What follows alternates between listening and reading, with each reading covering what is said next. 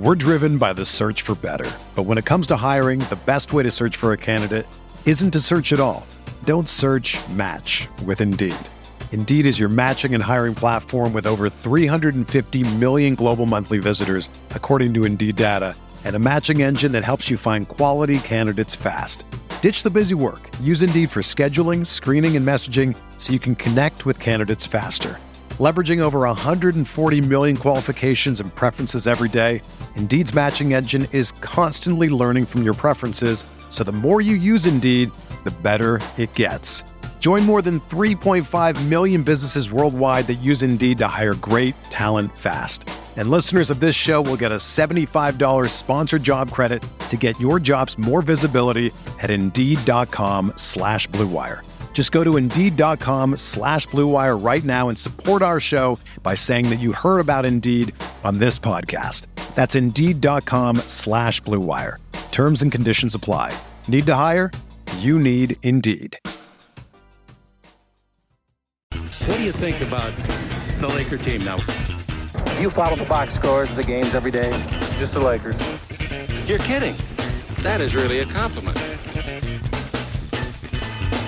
I was pleased to see you smile at the top of our show because once the game starts, you have a game face. You don't smile much out there. I don't think you have to do things for money anymore. Correct. What's up, Laker fans? Welcome to the Laker Film Room Podcast.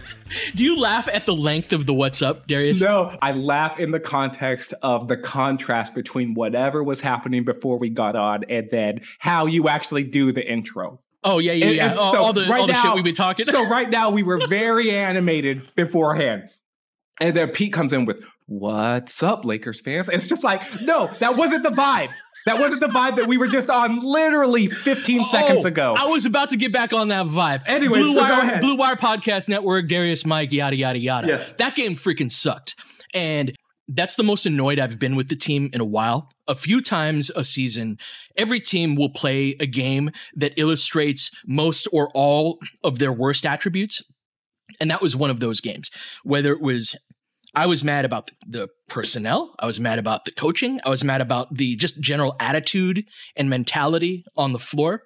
Um, and so I went back and rewatched the game.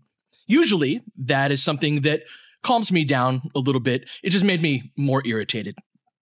Darius, we've had some bad losses this season, and many of the others, there is a certain degree of context to it. And you've heard it on this pod throughout the year of us giving that to between the injuries and just certain like, yeah, Melo played 38 minutes last night. And of course he's going to go four for 14 the next night, right? Just certain things where it's like, yes, that's a bad team. We shouldn't be losing to them. There's also just a lot of odd circumstances going on. This was not one of those games. We had two days off. We have enough guys to play better that we beat this team just a few games ago. There's not some degree of like, oh, it was this or it was that. What it was was a lot of what is actually bad about this team. And I've been trying to encourage people to help see the good in this team because I do think that there is more good obscured by circumstances, our, our current circumstances, than there's been bad obscured. But there is bad. And I thought this game in particular illustrated just a lot of, of what's bad about this team. Amen.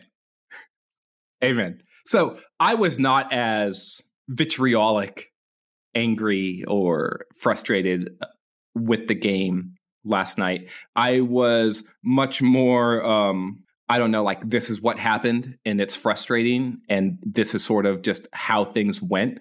Um, I also got, I don't want to say defensive, but uh, like I saw a lot of piling on in a particular direction for the result of the game. And whenever I see that, like just as a little bit of context for me, a guy who's been writing about the team since, I don't know, man, 2007, 2008. So I've been doing this a long time. My instinct is to sort of like circle the wagons a little bit, like this is my family, and y- you're sort of attacking them. So when fans get too over the top and too frothy at the mouth, like a part of me wants to say, well, all right, well, hold on, guys. Like, like it's not that bad. And so for me, I did get a little bit like, oh, let's actually talk about the context of this. And that removed some of the anger for me, right?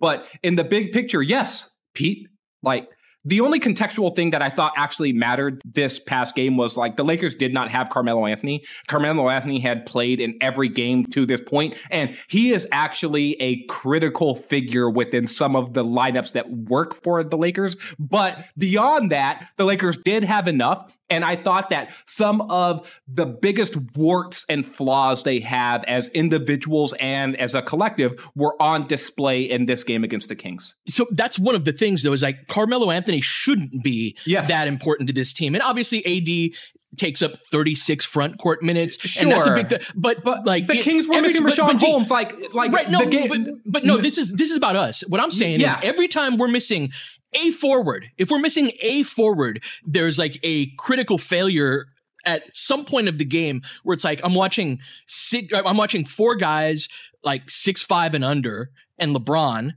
watch a bunch of six eight six nine dudes around the basket shooting floaters and getting putbacks and just like 70 points in the paint for the Kings last night, 55% from the field. The the Carmelo Anthony thing, we did miss Melo, but the point is that like the forward position is so thin that when one guy when one guy goes out, it gets to the point where it's like, yo, we're we're missing just like a basic basketball thing. That's part of the reason why Stanley Johnson has been helpful. Is it's like, yeah, you're a guy that's on the fringes of, of the NBA trying to find your your niche, but the things that you do are so needed on this team that it's he's a breath of fresh air every time he's on the floor for, for me. But it speaks to that that idea. It's like, why are we so dependent on Carmelo Anthony?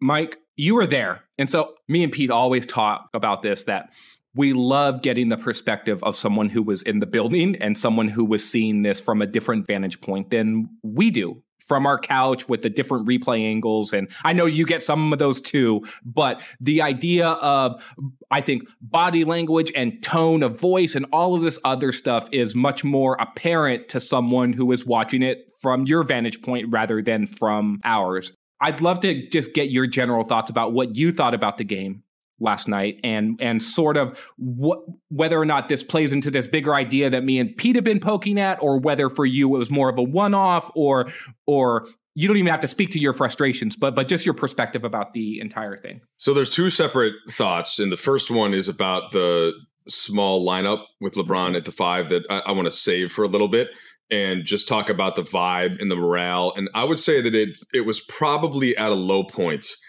for a couple of reasons. And the first one is sure Melo was out, but ultimately this is not a game where they had the built-in excuse that they've had for basically every loss that they've had all season. Whether it was no LeBron or no AD or um, COVID absences or Frank Vogel wasn't there or it was a back to back or some some kind of thing like that. The the opposing team was actually really good. Whatever. In this case, this was a team that the Lakers absolutely know how to play. Sure, they were a little different. They started Metu uh, at at the center spot, and he actually hurt them uh, a lot there, and they so they were kind of small too. But you know they built this lead by playing pretty well in the first half and getting a couple of like Malik Monk got red hot. He started four for four from three. You know LeBron was cooking a little bit early. Stanley Johnson hit two threes in the first half, a little bit of found money. THT hit a couple of tough shots. Austin Reaves was hitting everything. So they they were getting some stuff that you wouldn't necessarily always depend on, but nonetheless had built a lead and were playing pretty well. But they they let down in moments where that shows some level of fatigue um, that that is worrisome to happen on this kind of a game and in this kind of a moment with the day rest with the team that you know and that's the part where you're now getting into this this schedule for the next week or two and really really the next couple of months that is going to get increasingly tougher. And if it's this difficult to summon that type of energy that's needed to close out a team that that isn't that good even if they're playing a little bit above their skates and they're excited to play the Lakers and they don't like the fact that there's Laker fans in the arena as usual that that part of it I think all contributed to the post game and and really just er, during the game this feeling um and that was on the plane too. And the one ironically the one guy who wasn't down after the game was Westbrook. And so there's something Yeah. that could be taken out of that perhaps and, and we can save that for later. But what I want to kind of kick back to you guys is the the connection point if there is one between some of the fatigue that we saw and some of what they've been doing with this small lineup that other teams now have sort of scouted, and it's it's more like ideally this is more of a a small part of what the Lakers do. This LeBron at the five spot, and it's yeah, it's supposed to be twelve minutes a game yeah, or so. Yeah, and it's not right. And so teams are just hammering the ball down the court, especially in transition, and the rim protection from LeBron has not been there. Uh, and and again, I'm almost wondering how could it be based on all the stuff that he's had to do. Like AD got tired doing that thing. LeBron started out awesome in that spot, and I'm talking more about defensively. And now I think that that might be contributing to some fatigue from LeBron. Um, and, and all of these things to me have a connection point that is problematic given where the Lakers are in the standings uh, compared to compared to where they you know they might have been had things been different. Yeah, there are a couple of things there that uh, I want to hit on between the vibe of the team and its defensive capabilities. Let's take a quick break. When we come back, I think all of those things are tied together.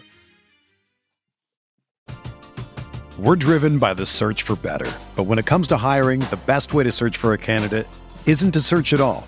Don't search match with Indeed.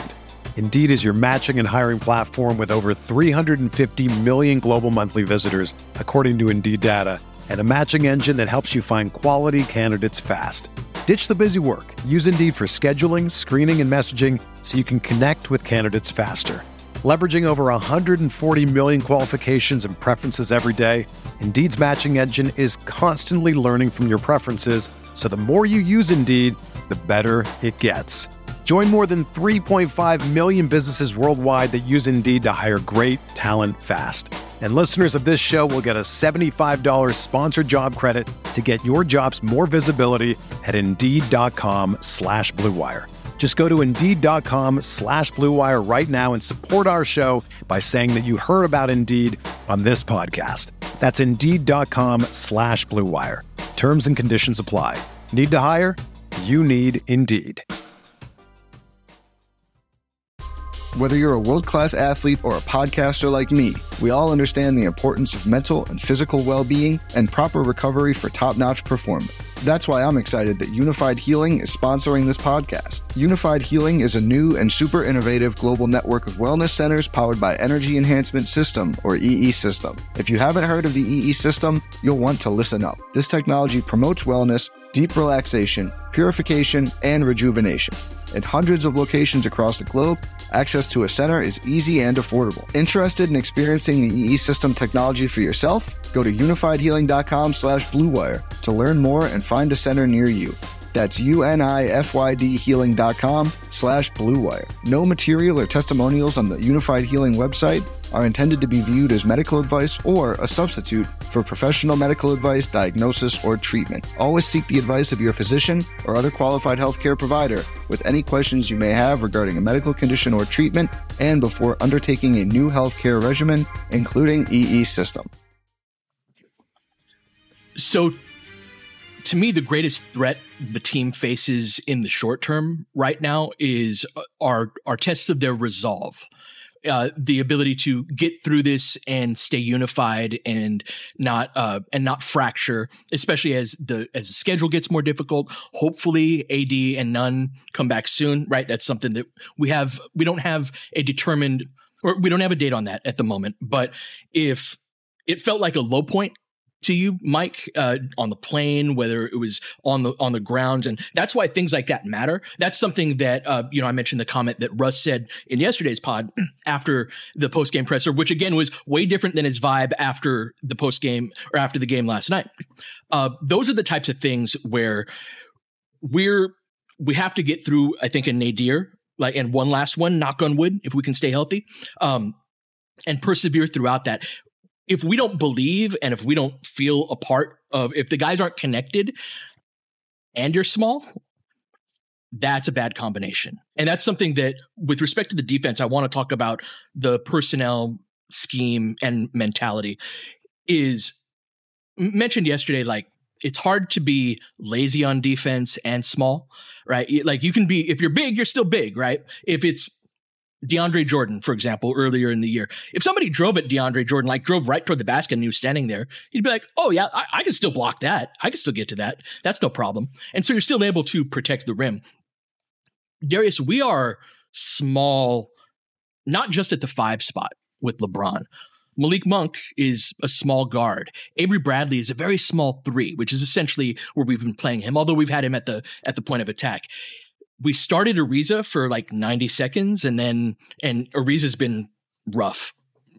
And uh and then put Stanley Johnson in. And Stanley Johnson is a small four. He, he's he's more of a three size wise, like at least uh, and and they've got him playing center in a lot of these lineups, Pete, because mm-hmm they're trying to save LeBron's legs, I think, a little bit by not having him have to guard the biggest guy that's Ex- on the court. Exactly. But typically, when you have a small ball group, what that means is that the five is small, but you've got several several similarly sized players. You make up for that size and that that lack of height at other positions, right? So maybe you're small at the five, but you got a tall wing at the three, or and and so it's being small at every spot right now that I think is really hurting us. And then al- along with the schemes, I'll, I'll get into that later, but the schemes are funneling players into these small people. The Kings have De'Aaron Fox and Tyrese Halliburton. Halliburton, I think, is leading the NBA in three point shooting percentage over the last, like since early December. He's shooting something like 43% on his pull up threes.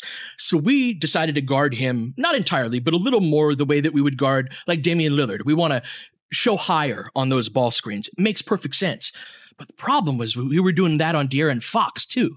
And De'Aaron Fox is a speed guard without much of a pull up jumper. You worry about him getting by, blowing by guys. And time and time again, it was Ariza showing too high, Dwight showing too high. They'd get blown past or it's transition. And he's like, Oh, I got Malik Monk in space because all they're, they're all spread out. Vogel mentioned that our shell was too loose. That's what that means is that we're not like compact enough as a defense. And he's like, oh, I got Malik Monk isolated in space. Let's go. And so there's this team has limitations, but there are also so many places where it's correctable. Like, why are we showing high on De'Aaron Fox type, type of thing, you know? And so I went in a bunch of places on that, man. Take that where you want to go. No, I just think those are all great, great points. Like, I did want to hit something that you said, Pete. But before that, I did want to get back to something that Mike was talking about and like the general fatigue of the team, because I think that these things are all linked together. And I think that this is a point that you were trying to get to as well. Yeah, is, this is part of it. Yep. Is that the asks of the defense do make you tired. We talked about this in the Memphis game, for example. The Lakers were showing high against Ja Morant and they were trying to corral him at the point of attack in order to make him a passer.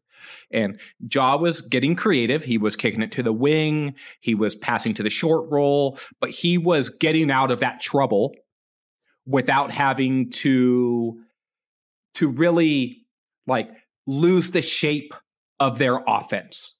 Right? Right. You didn't push him back to half court because yes. you trapped him and yeah. And so what that was leading to was the Lakers two two Lakers being at the ball and then one Laker having tag responsibility on the roll roll man, but also having recover responsibility all the way back to the three point line. Yeah, and it's so, a four on three at that point. Yeah, but you're literally in the paint with responsibilities to get 20 feet away almost. And that's those are effort plays. And the style that even you were describing here, Pete, is the what you're asking your five to do, LeBron, or Stanley Johnson or Trevor Ariza or Carmelo Anthony in a lot of these situations is come up to a certain level at when their guy calls for a screen because 90% of the league is running like 60% pick and rolls now, if not a higher percentage of their offense. And so there's a lot of, oh, I'm underneath the basket. Now I'm coming up to the foul line or the top of the key or the three point line in order to defend mm-hmm. someone. And now I'm dropping back and trying to contain. And now my rotation tells me to go back out to the wing. I don't know how many times, Mike, and this was evident from the TV angles. I don't know how many times I saw LeBron James be in a drop coverage and then the ball gets swung and he is basically making he is like I've talked about this comparison before, but he is like a gambler playing Texas Hold Hold'em, and he's doing the calculations in his head about what the odds are on any given play.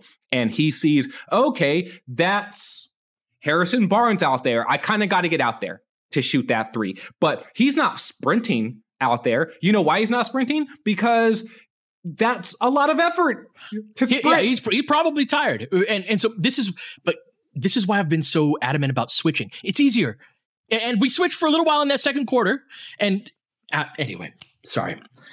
From an X's and All O of these standpoint, things tie, yeah, these things from- tie together though. Like we're running the guys into the ground, chasing guys over the top of screens. Like the, ability to just keep guys in front and and influence toward jump shots. We've talked about that so much from the Lakers' point of view on offense, where defenses are like, "Oh yeah, we're going to let these dudes shoot jumpers because they're a terror in the paint, but they can't really shoot." The the same happens when we're on defense. We get to have have those choices too. And so, like when you fight over the top of screen, you're taking away the jumper for the sake of funneling into the paint. But everything about who we are this year with the personnel that we have is says like, let's keep teams out of the paint. You, you know what I mean? And so that and that's before you even get into the fatigue factor of chasing guys around screens and fighting over the top Yeah. expends more energy. Those low man rotations, all of it expends more energy. So that's kind of where I am. It, it's like I don't think a I don't think Frank Vogel wants to switch every possession. In fact, like I've never had a conversation with Frank Vogel. I've never been in a room with him. You two have. I know Mike has, Eh, but my sense just from watching him for going on his third season now is he doesn't want to switch every Mhm. possession. And I'm not arguing every possession, but No, a, no, no. bigger part of the diet. Yeah. But I do think that the variety in which the Lakers are showing, and they are showing variety in their defensive cov- coverages, maybe not as much as some people would like, but I think they're showing variety, which is good.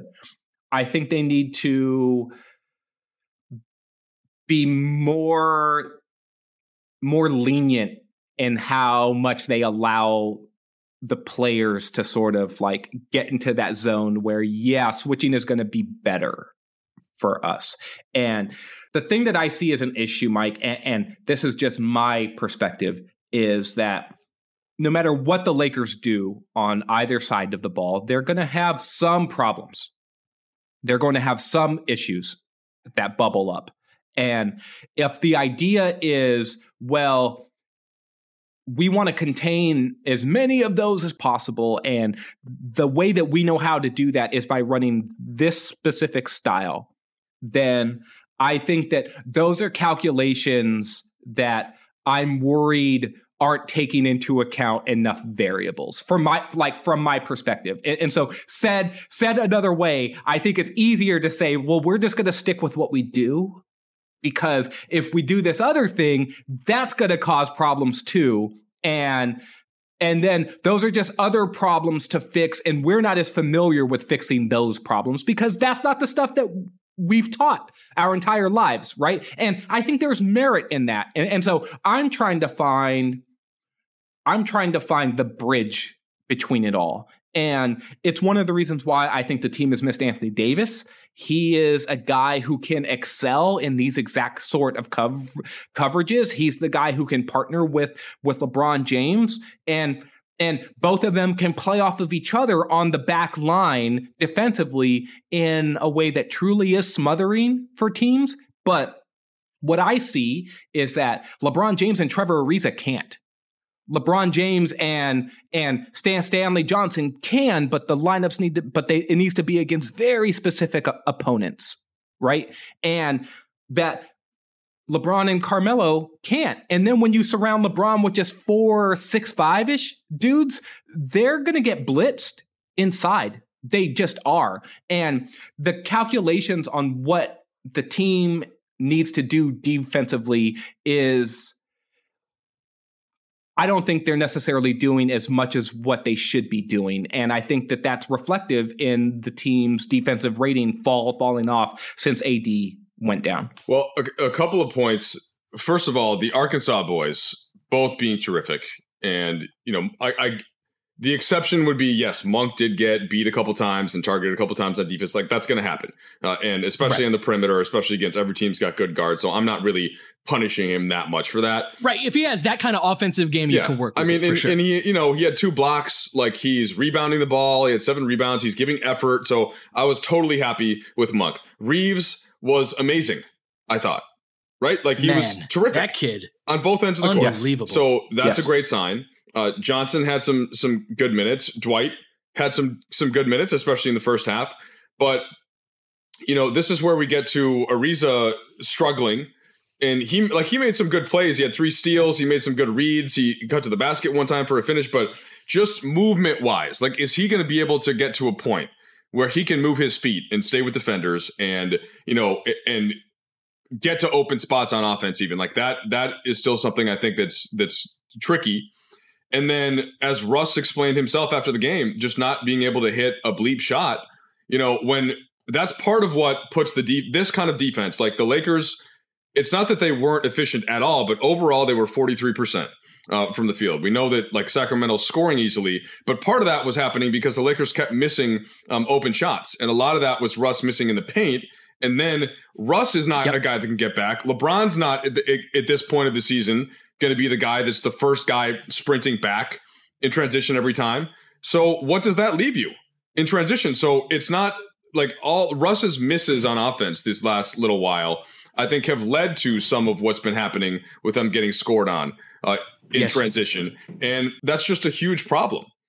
It's just it's something that's uh, that's really difficult for them to make up for regardless of what they're running and how often they're dropping and how often they're switching like it's not a lot of last night wasn't wasn't necessarily just about half court uh, like it was just the the kings ran down their absolute throats um, especially in the third quarter and so yeah it's it's all of the above but that's the part that you know russ clearly is still trying to figure out uh, what you know what to do with that and how and how to how to work within this this the current system let's take a quick break. Let's talk. Uh, let's talk some Russ on the other side of this.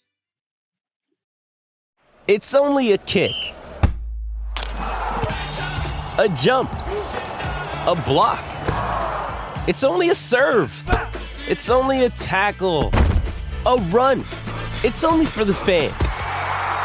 After all, it's only pressure. You got this. Adidas.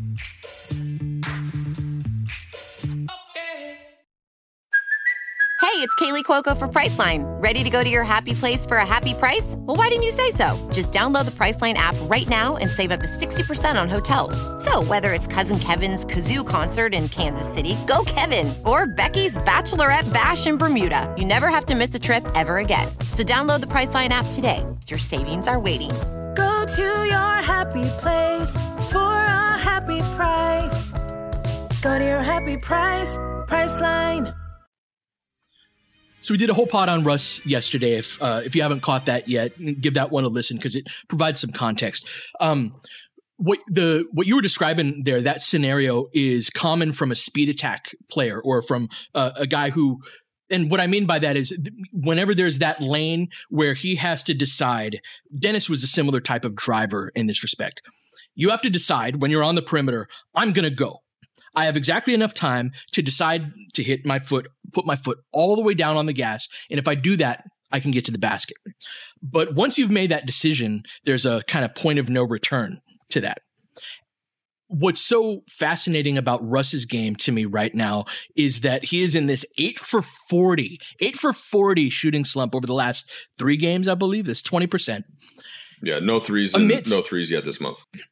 Yeah, no threes. Yeah, his like his jumper is gone. He, has got no feel on his jumper. We talk a lot about legs, and he's somebody who expends a lot of them. I think that there's a decent chance that he's feeling some of the impact of of the legs as well. That said, his jumper's gone. Huge scoring slump, but while also turning the ball over, uh, like barely at all. I would I would challenge you to find another four game stretch of his career with where he's had as few turnovers as he's had over the last four. What's and he I don't say, four? I think I think four over the last. I think for games. the season he averages four point five a game. Right, and it was over five for a decent amount.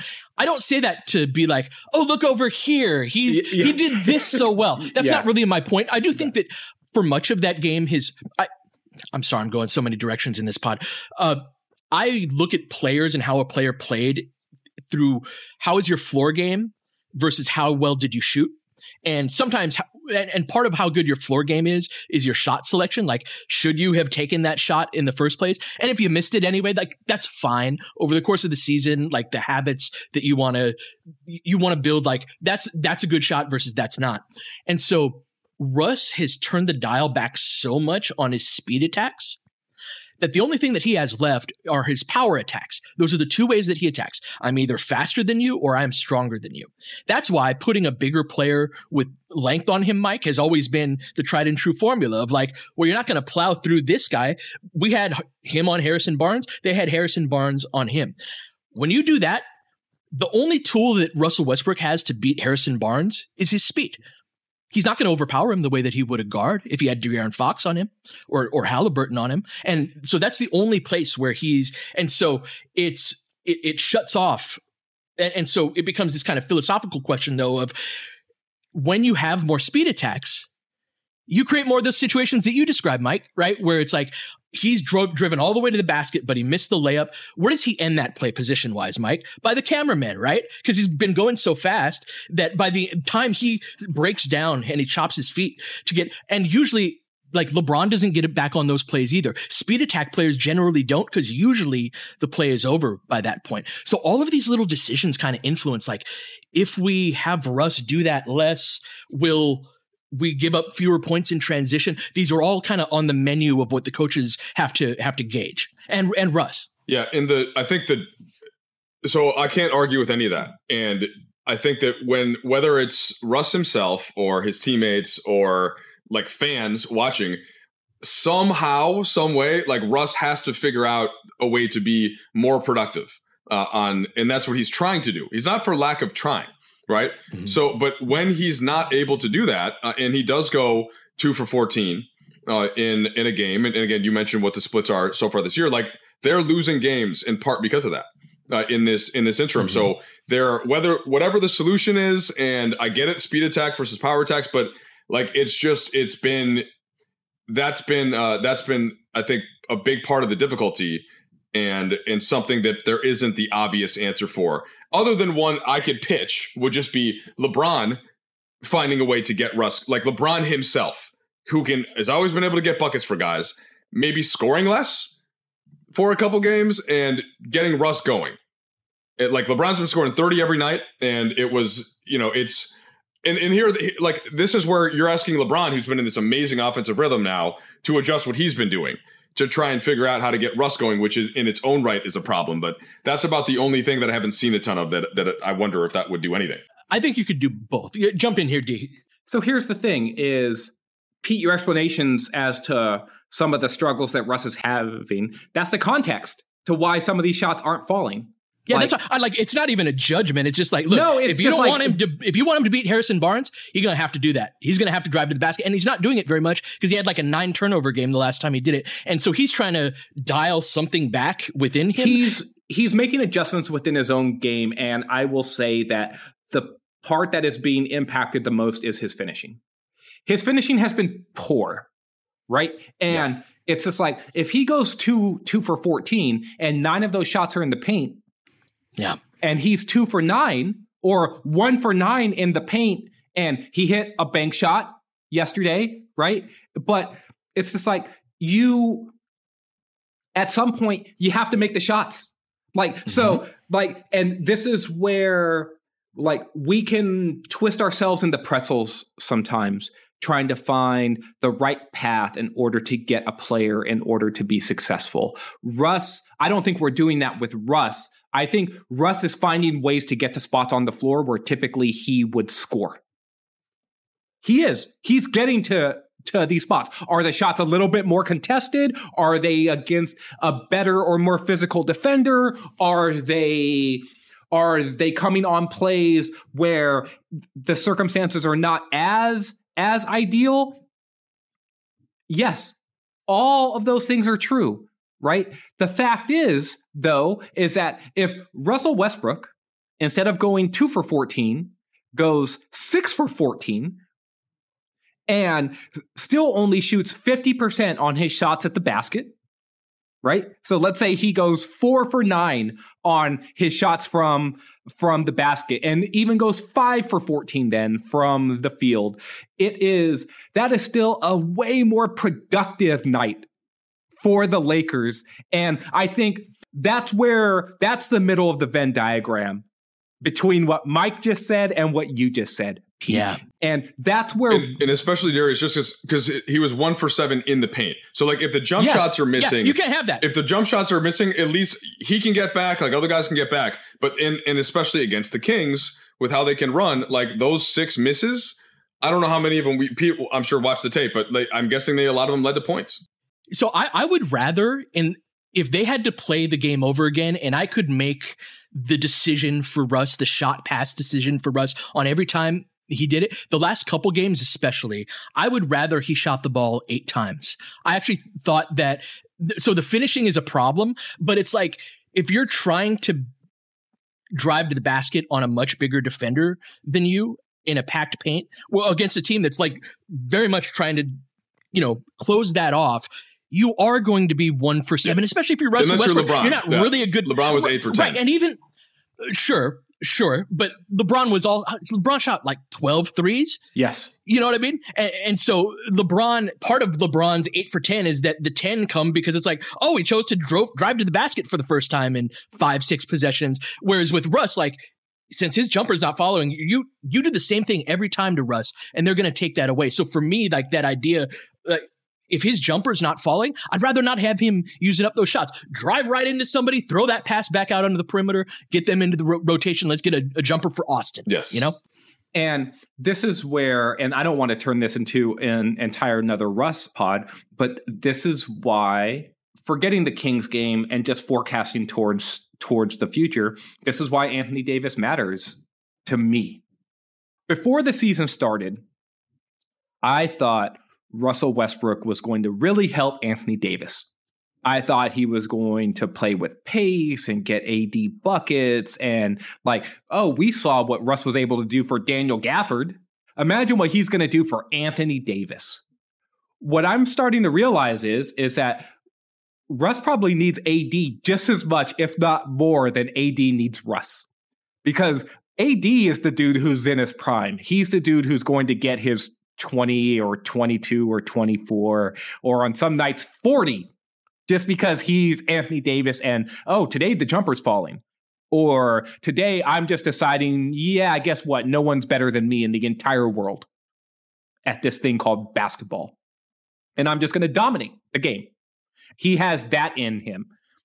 But Russ is no longer that dude. He is no longer the guy who you can say, yeah, go win the non LeBron minutes with Talen Horton Tucker as the second best player and three other minimum. And two of them are like six five. to, Yeah. to just place a point that I think we've all made, but I most recently heard Pete make within this is AD also then on those rush drives at least gives him some other option in theory to bail out or to like throw that late lob Gravity. or to like bounce it down, which even Dwight isn't as as great at getting at this stage of his career. Right, where you can just kind of like, okay, here. Well, I don't know what to do, so I'm going to drive into the paint. But here, here, crash, boom. Oh, there's AD. Like that. That's not mm-hmm. there right now. Exactly.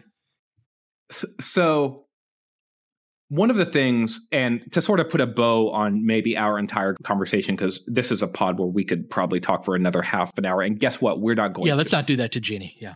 there are a certain amount of habits that the Lakers need to continue to hone. They were trending in the right direction by playing a bunch of bad teams. And then Memphis came and Memphis spanked them. And I thought, oh, the Kings would be a pretty good opportunity for them to sort of start to rebuild and reinforce the habits that were starting to trend upward against other bad teams. And the Lakers did that for maybe 18 minutes. That's the, the most startling half? thing about the rewatch uh, was I was so irritated at the end of that game that almost the entire first half, all up, all the way up to the last two minutes, I was like, I mean, we're making some defense. We're not defending great, but No. there were there were some flurries where we did defend well, and uh, and it was like, wow, we were actually playing pretty good basketball. They, they for were playing. They were Ah. playing. It's- they were playing so all right there. Yeah, but it, it, the last two minutes is when it because and, and honestly, this is where it's like I Mhm. how could I criticize LeBron's decision? But like he started to just take the long jump shots with- and, and no more touch the entering the paint. paint. Yeah, and then Yes, Russ took a didn't touch the corner three like seven, eight- without Yeah, driving, and yeah. then Monk took one, and so it you literally there were five Lakers shots, all misses from three. The Kings scored. Uh, now they only converted two on the other end, but nonetheless, it, it changed the it just changed kind of the vibe and the momentum, and then that's yeah. Anyway, Well, at one point in the third quarter, too, Mike, the Kings had scored, I think, on like seven or nine straight possessions. It was nine straight. It Mhm. was, and the Lakers came out in the third quarter with a similar, like, oh, I'm allergic to the paint. I can't can't get close to that. Ugh. like, oh, it's giving just me casting away. Yeah. it's, like it's giving me hives whenever I get too close. And they and that totally broke down whatever flow that they had going in the first half. And so this has been a very up and down season. And the Lakers are 500 again now through 42 games. And whatever two steps forward, two steps back nonsense this season has been, that is continuing, it seems. And as Mike alluded to earlier, the schedule is only going to get more difficult. And the opponents that they're going to face are going to be ready for them. This is on tape now, guys. LeBron James at the five. This is no longer a change up pitch. It's no longer the counter. It is their one pitch that they're going to for pretty much 80% of the games that they play in now and and 80% of those minutes.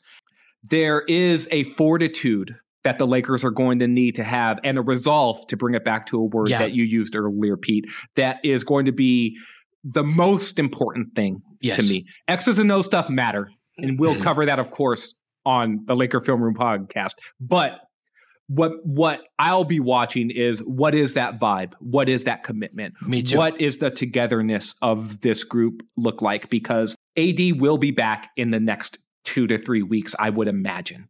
I would imagine. And I would expect Nunn to be back dur- during that stretch too. Knock on wood, if everyone else is basically available within the context of the role players, they're going to be w- as well positioned as they can be to go on a run. But if you fray That's right. before you even get to that point, That's right. you eliminate the possibility for for that. You take that chance off of the table because you will not be together as a group enough in order to to make those strides and to walk in the same direction. You will be too scattered at that point, and and that's what they need to fight against at this point. To me, that makes this next couple of weeks stretch extremely important. It's a very crucial part of the season. We'll be back tomorrow to kind of look ahead, and we got a matchup with the Denver Nuggets on Saturday. We'll talk about them and a whole lot more here on the Laker Film Room podcast. James has got it in low to McHale. McHale wants to turn. He's double team. Just pass out in front. Broken up by Worthy. Tip to Magic. Worthy dies on his belly. Fires again. They will. Lakers win the game. The Lakers win the game. Rebound is Lonnie. Three seconds left. Van Exel to win it. It's on the way. Good. Kobe Bryant, 48 points, 16 rebounds. Shot with his eighth block shot that ties an NBA Finals record. A lot of Laker fans Let me tell sticking around for this. You're seeing something that's very rare indeed. A Laker to get MVP chance Right, in Boston. In Boston. Of all places. Are you kidding me? Kobe, hard to believe. Are you kidding me? Unreal. Are you kidding me?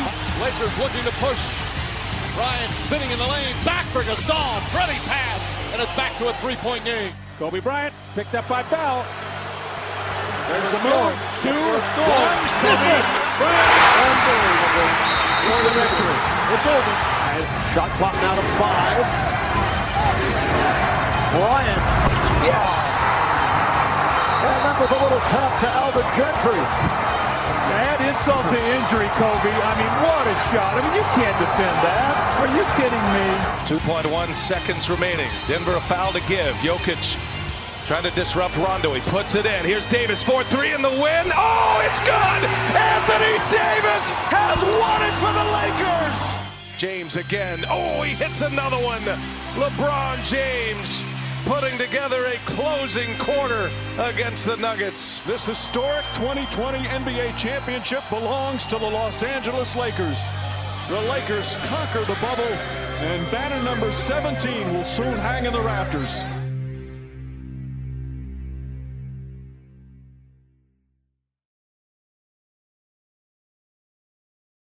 It's happening daily. We're being conned by the institutions we used to trust. The mainstream media is distracting us with meaningless headlines instead of focusing on the harsh realities facing American families. Time is short before something big happens, and that's why so many folks are preparing. They're becoming self reliant by investing in emergency food storage from My Patriot Supply. Go to mypatriotsupply.com and secure four week emergency food kits for each member of your family. Each kit contains tasty breakfasts, lunches, and dinners, averaging over 2,000 calories per day. Save $50 on each four week food kit you purchase. Plus, get free shipping on Ready Hour four week emergency food kits. You're not ready if it's not Ready Hour foods. At My Patriot Supply, you can also get solar power generators, water filtration units, heirloom seeds, and survival gear.